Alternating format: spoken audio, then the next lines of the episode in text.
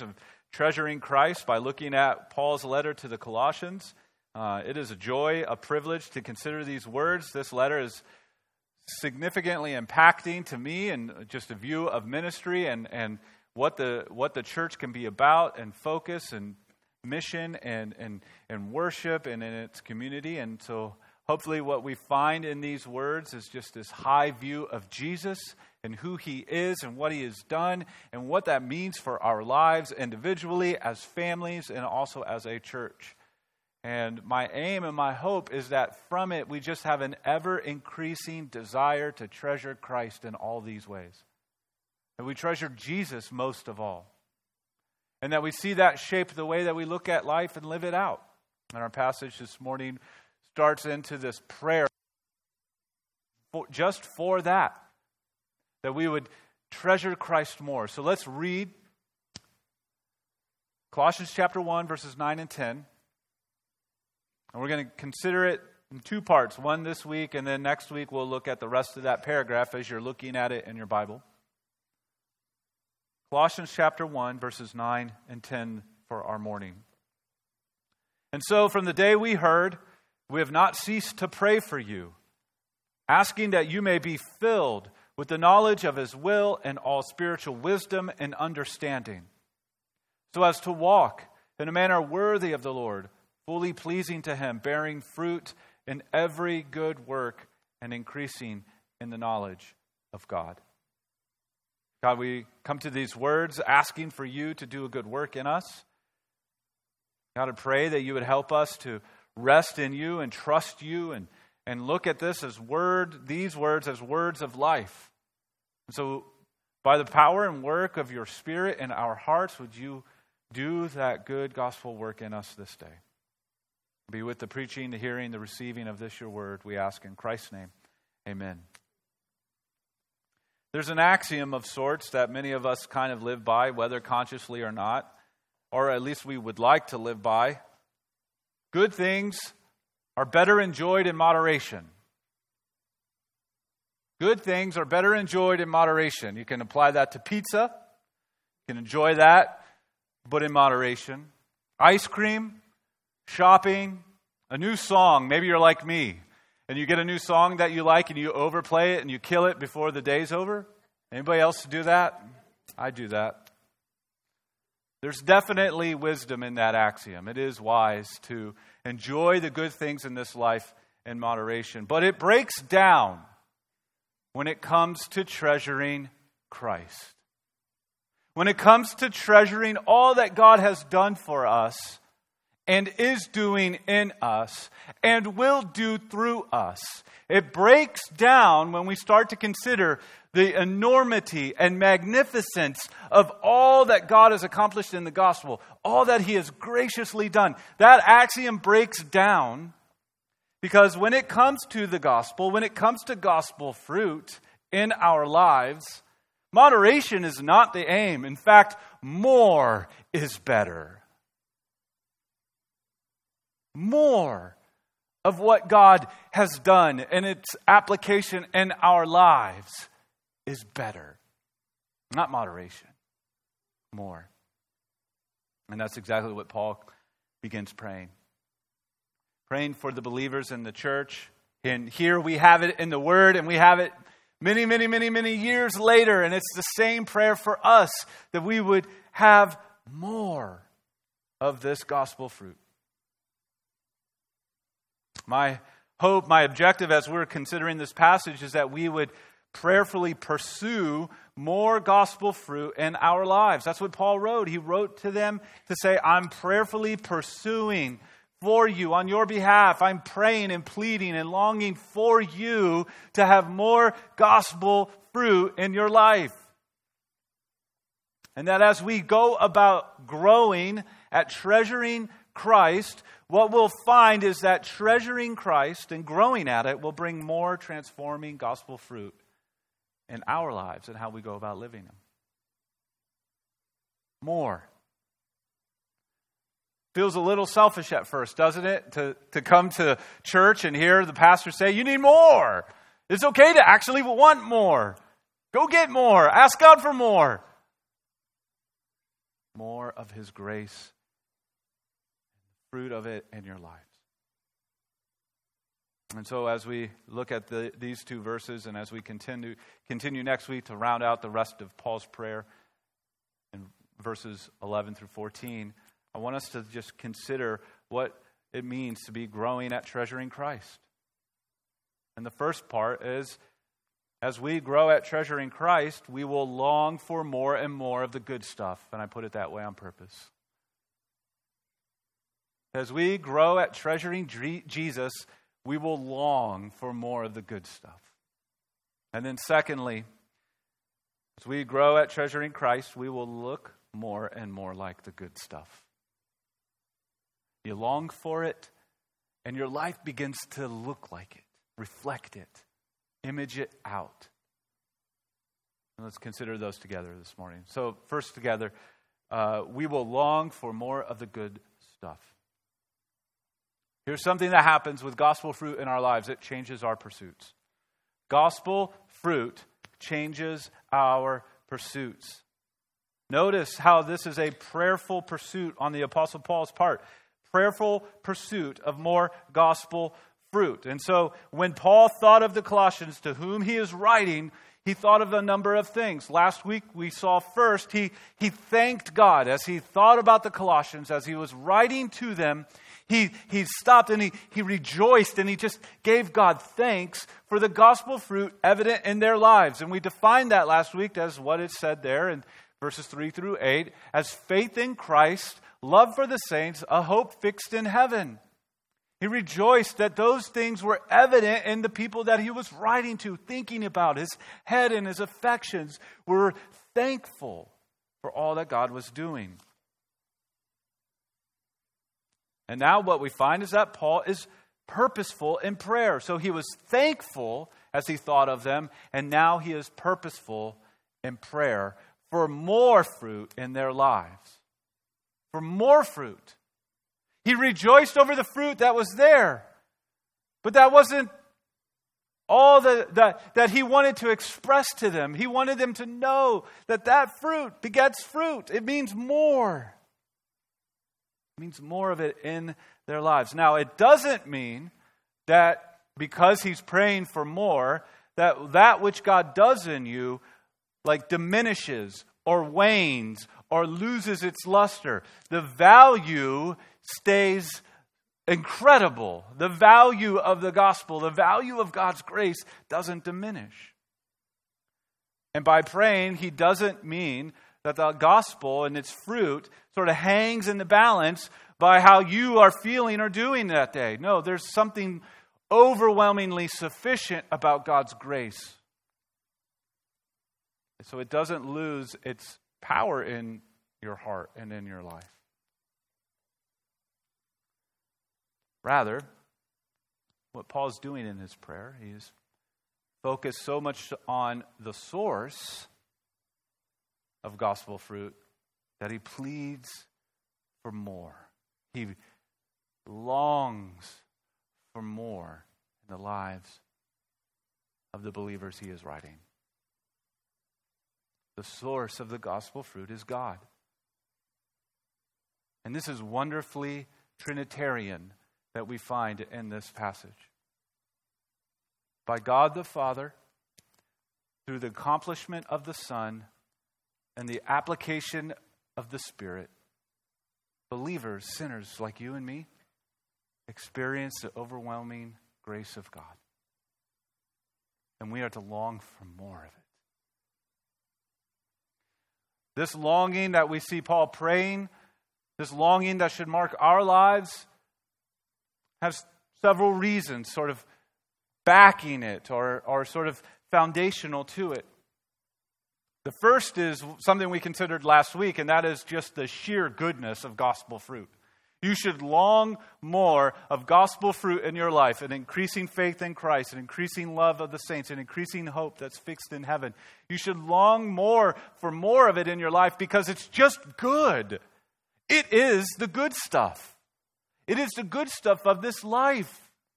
This is what God has brought into your life. He has brought into you something that was never going to just come about. He radically rescued you. He radically brought new life where there was only death. He radically took away the penalty of your sin. He radically adopted you into his family. He radically is preparing a place for you, and he will radically one day return and say, Here is home. Dwell with me forever. The sheer goodness of it should cause us to long for more. Now, I did this last week with fruit salad. But you get a good pizza right? You have a pizza place. When we first got here, moved here, one of the first questions I asked was not like, hey, how did you come to know the Lord? I asked, where are the good pizza places? You get a good pizza place, that's your, that's your guy or your lady, I guess. And you, you, that's your go to place. You want more. It's good. When we are tasting the, the sheer goodness of what God has done for us, it creates a greater appetite in us for more. You ever sit down for a meal and you're not hungry, but as soon as you start eating, in the midst of actual eating, you're, you're getting hungry and you're, you don't know what in the world is going on, but it's so good. You know what I'm talking about, or am I crazy? Or both? The sheer goodness of gospel fruit long plead with God for more in your life. Second reason is that there are serious threats to you facing you every day to distract or dissuade or detract you from treasuring Jesus.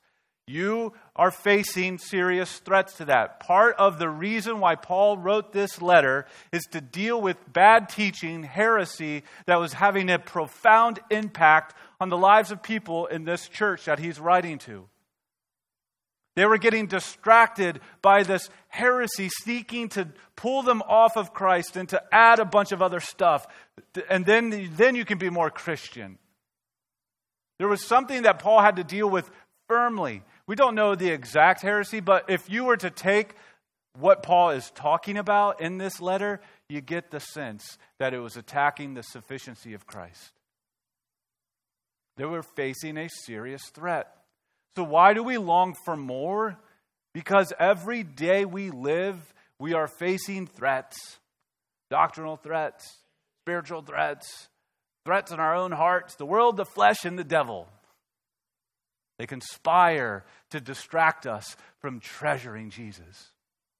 So you long for more because of that. Third reason is that's a longing for more gospel fruit is aligning to God's purposes in your life. I'm going to say that again. Longing for more gospel fruit in you is aligning to God's purposes in your life. God has sanctifying purposes for you. Sanctifying is a word that just simply means He desires to grow Christ likeness in your life. That your life would reflect greater Christ likeness. That's his purpose. He wants to conform your life to reflect more of Christ.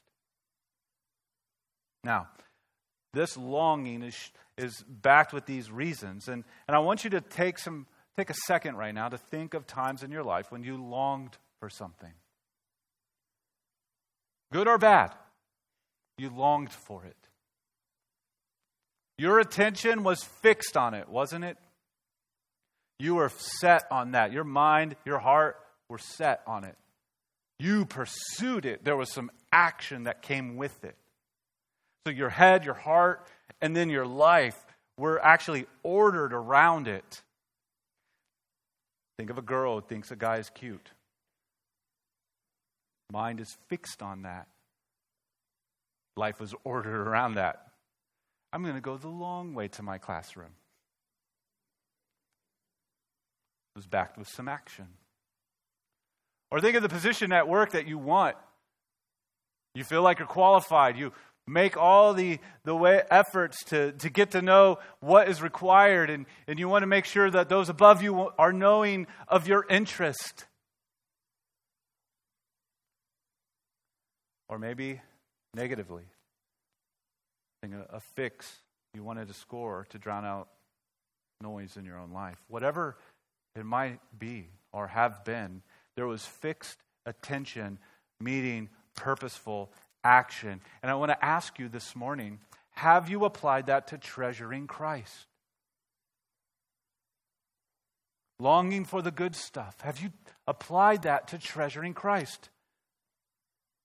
Have you fixed your attention on the strength of Christ to shoulder God's purposes for history?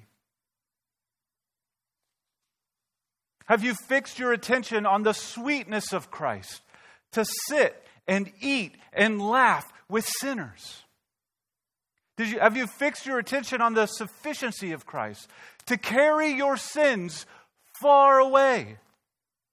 Have you fixed your attention on the nearness of Christ to call you his own even as you doubt? Or the truth of Christ to confront, to correct, and to comfort your life? Or the power of Christ to hold all things together and reconcile the church to God?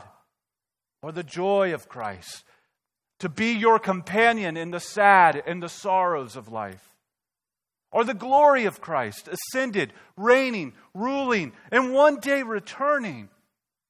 Or the sympathy of Christ, who knows your human frailty and draws near? Or the grace of Christ that comes to us in our most graceless moments? Have you fixed your attention on that? Have you dug through Scripture like a kid or a grown up who geeks out at the latest update of his video game looking for all the Easter eggs? Have you applied that energy and focus and purpose to plumbing God's Word and finding Jesus on every page? Have you fixed your attention to it? Have you sat down with someone and couldn't wait to get out all the things that have been exploding in your head, and your heart, as you are finding Christ on the pages of Scripture? Or is your Jesus so small and so insignificant that you're kind of embarrassed by him? Like he's some dated old piece of furniture you had since you first got married? Or is he your treasure? Is he your treasure? Passage, parable that Brian read, it always strikes me with great joy. The guy in the parable sold everything he had. With great joy, he saw Christ as a greater treasure, and the cost was nothing. Have you fixed your attention on him like that? Have you dwelled in God's Word and found it dwelling in you richly? It is a treasure. Paul longs for the Colossians to have more of the good stuff because it is good, and because threats are real, and because God uses more gospel fruit in our lives to bring about more of his purpose in us. And that is greater Christlikeness. So, as we grow at treasuring Jesus, there's stuff that changes in us. Our thoughts change, our heart starts to change. We start to be transformed. Our affections are changing, our appetites are changing. God is changing us. And it's for good reasons to become more and more like Christ. And that's our second point. Hopefully, we, we long for more of the good stuff, and as we do, we will look more and more like the good stuff. What we find is that gospel fruit fills and fits our lives. I'll explain that in a second. Gospel fruit fills and fits our lives. Look back at our passage. So he's longing, he's asking that you may be filled with the knowledge of his will and all spiritual wisdom and understanding, so as to walk in a manner worthy of the Lord. To be filled and fit. First, we are to be filled to know. Paul, Paul prays so that believers would be filled. asking that you may be filled. Paul uses the imagery of filling figuratively, meaning it's not so much about like the idea in your head is like an image of a cup being filled with water. It's not sort of spatial feeling, if you will. It's more of having an increasing character that is resembling what God's purposes are for your life. That He is changing your character, the content of your life, to reflect more and more like Jesus. Our lives will reflect that which we treasure. You become what you behold. You become like that which you behold. And what is to be characteristic of people treasuring Christ is an increasing knowledge of how God would have us live. An increasing knowledge of how God would have us live. To be filled with the knowledge of His will. Now, knowledge of God's will can mean one of a couple of main things. It could mean having knowledge of God's big picture, mysterious purposes for all of redemptive history and all the intricacies of all the things that God could have his mind on. It's more like the things that God decrees, right? These are the mysterious plans that God has for like the cosmos and time and space and matter. And, and nobody in here, as, and there are some some bright folks in this room. Nobody in here has the mental capacity to really truly grasp all of the intricacies of what a sovereign, perfect, eternal, infinite God would have. And so it might mean something else. That knowledge of God's will can also mean his specific purposes for how we are to live, the things that he prescribes, the things that he would call for us. And so God wants us to know who He is. He wants us to know His character and worth. He wants us to know how He rescues us. And He wants us to know how we are to live. And the context of our passage shows that this knowledge is about how we are to live in light of treasuring Christ, how we are to walk pleasing to the Lord.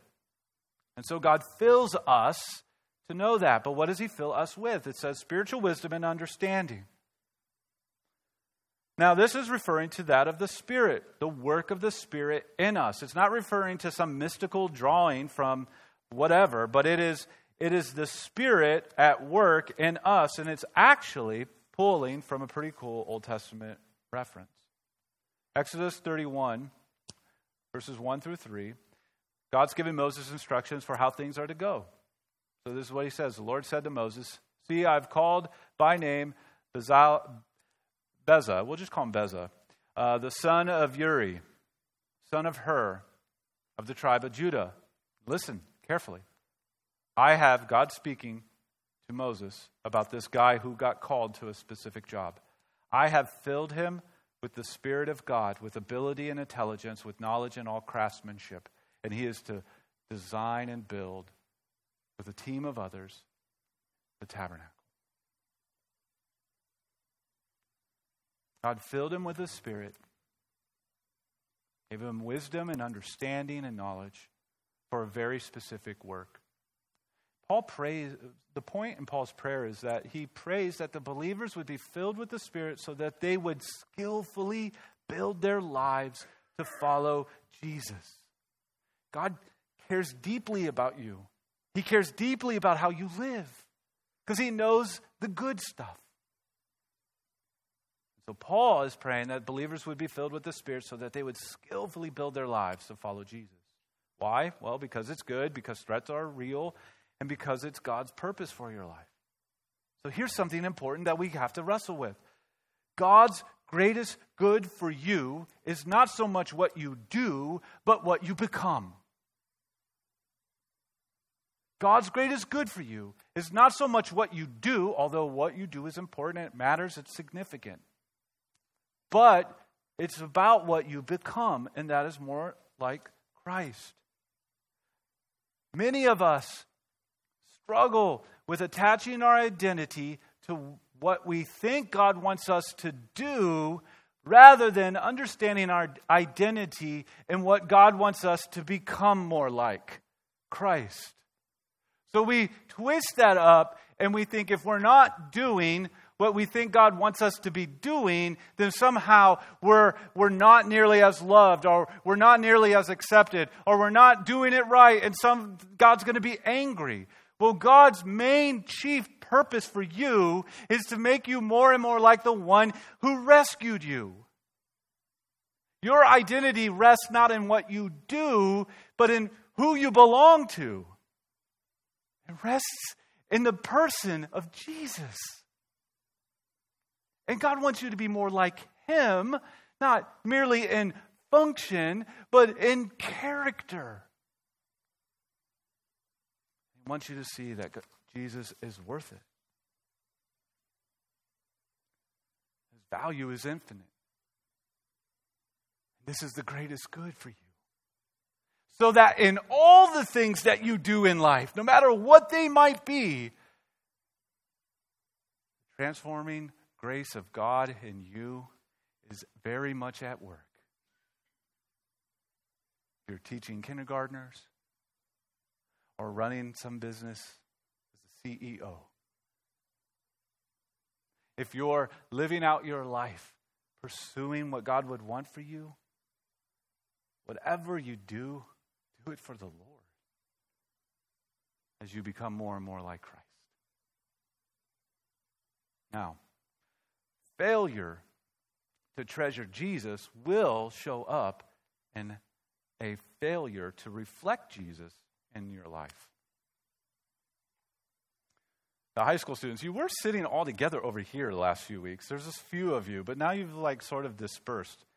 I don't know what to do about that. But anyway, I was going to look over here. So, you four, I'm sorry, but you're getting all of this. Um, you regularly go to class but marginally put any attention while at class. You're there, but with marginal attention and just enough effort to not get noticed, right? Just enough. And you go home and you don't really have a plan to study uh, and know the material, and your main objective is to basically look at it the night before. So, in a reasonable, non sarcastic answer, what do you think will come as a result of that? Yeah, I was there, but not really approach to your class.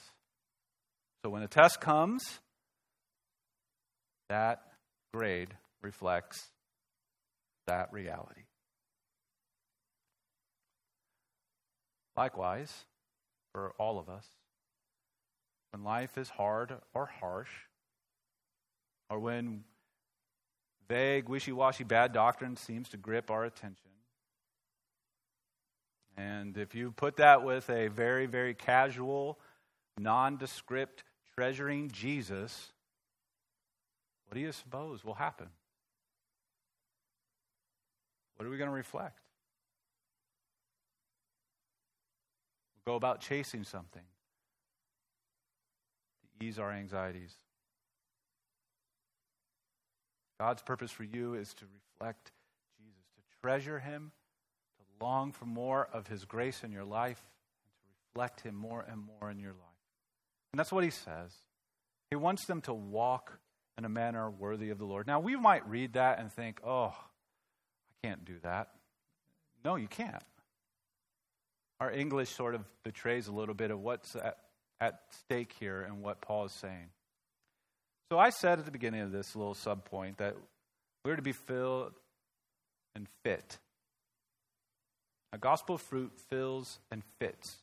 So let me help us here when we come to words like walk in a manner worthy of the Lord. It's more like fitting to the Lord, to be fitted to Christ. Paul further unpacks his prayerful pursuit. He prays that believers would be form fit to Jesus.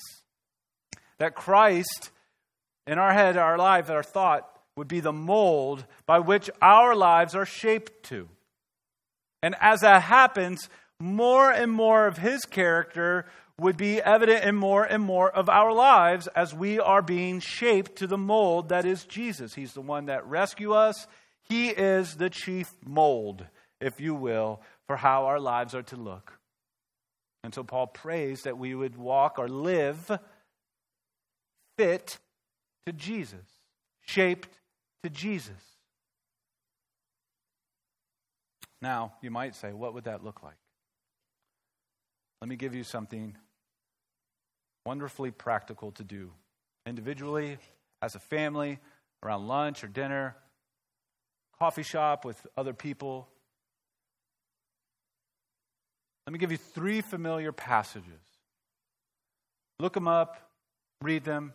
You know what these are. I, I'll say them, but you'll know. First one's Galatians 5 22 and 23. Fruit of the Spirit. Little ones in here, learn it, memorize it, sing a song to it, right?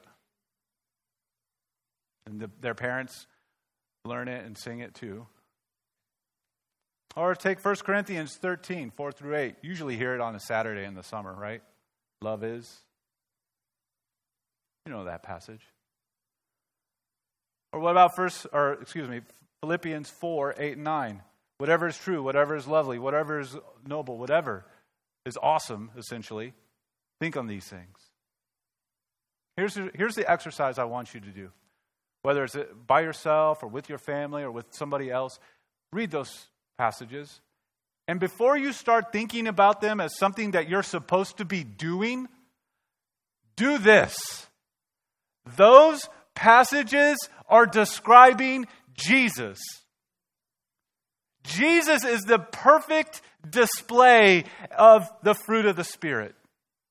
Jesus is the perfect display of the love is passage. Jesus is the perfect display of whatever is true, whatever is good, whatever is awesome. Put your mind on that. Start there. Instead of worrying about what you're going to do, start with how Jesus is the perfect display of these passages. And then start, how would that change then how you would start thinking about those passages? How would you change your prayerful approach to those passages? Oh God, give me a heart that sees Christ as the fulfillment and display of these things. May I long for more of that in my life rather than how shall I go about doing more? Love is not rude. Although that's important and you'll get around to it, I would encourage you to start with seeing Christ as the perfect example and display and and, and sort of fulfillment of what those passages say. And then plead with God to know Him more, to have your life form fit to that. And then you can start to sink down into the practical stuff, the way in which you live. And when you read those passages, put Jesus' name in it. Take Philippians. Finally, brothers and sisters, Jesus is true. Jesus is honorable. Jesus is just. Jesus is pure. Jesus is lovely. Jesus is commendable. Jesus is excellent. Jesus is worthy of praise. Think about Jesus. And then plead with the Lord for more and more of that fruit in your life. God cares deeply about who you are, how you live, and what you become. He has supplied for you in every step of the way. And God's purposes for you is good. It is to know and resemble Jesus. And there's no greater good for your soul than this. And no greater grace than that God has made a way for you, yes, you, to have this good in your life. May we long for it more and more and look like it in even greater ways. Amen. God, we pray that you would encourage our hearts with this prayer that we see in Colossians chapter 1, and may this prayer be our prayer. May we long for more of the gospel to be at work in our hearts. May we long for more of our character to reflect that of Christ. May that resonate with us. May you do a good transforming work, we pray. In Jesus' name.